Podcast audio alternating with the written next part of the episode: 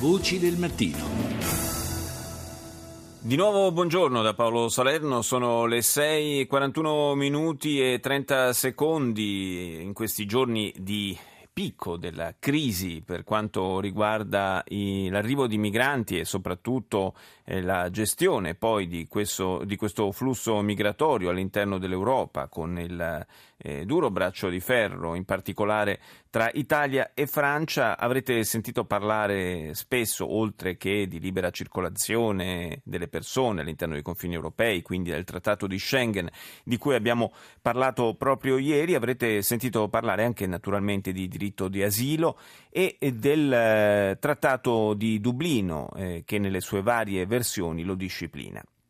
Per capire meglio come funziona, Rita Pedizzi ha intervistato Ferruccio Pastore, che è direttore del Centro Studi Fieri, il Forum internazionale ed europeo di ricerche sull'immigrazione. Sentiamo. Nel 90 l'Europa decide che le frontiere sono controllate dagli stati periferici a proprie spese nell'interesse di tutti. Inoltre, lo Stato di primo ingresso è responsabile per l'esame delle domande d'asilo. Era chiaro fin dall'inizio, a leggere con un po' di distacco queste regole, che c'era uno squilibrio, cioè che un peso maggiore gravava sugli Stati periferici, sugli Stati che hanno l'avventura di trovarsi alla frontiera. Solo che per molti anni questo squilibrio non è risultato evidente perché i flussi erano contenuti. Quando si è creato questo squarcio con la Libia, è diventato evidente che quel regime definito nel 90 addirittura era oggi almeno insostenibile. Quindi era già chiaro nel 1990. L'essenza del regolamento era già definita dalla Convenzione di Dublino di allora. Poi i due regolamenti europei hanno fatto dei ritocchi e ci sono delle norme anche importanti che forse non vengono valorizzate abbastanza Quali? per attenuare questo squilibrio. Essenzialmente norme a tutela dei minori migranti non accompagnati e a tutela dei migranti che hanno già parenti stretti in altri paesi. Però evidentemente queste eccezioni non sono ancora del tutto operative perché richiedono anche queste una collaborazione delle autorità del paese d'ingresso, del paese di destinazione ultima e invece sentiamo dai migranti delle storie di fratelli separati. Evidentemente c'è ancora un problema nella messa in opera di queste eccezioni alla regola di fondo. Questi fatti che stanno avvenendo a Ventimiglia. Questi fatti purtroppo sono la degenerazione dell'idea europea che, che, ha luogo quando la fiducia reciproca viene meno. La frontiera non è bloccata, però sono stati reintrodotti controlli sistematici alla frontiera. In particolare quando la gendarmerie francese vede una faccia scura, sistematicamente e anche in maniera un po' discriminatoria probabilmente effettua un controllo. Questo è in contrasto con le regole di Schengen.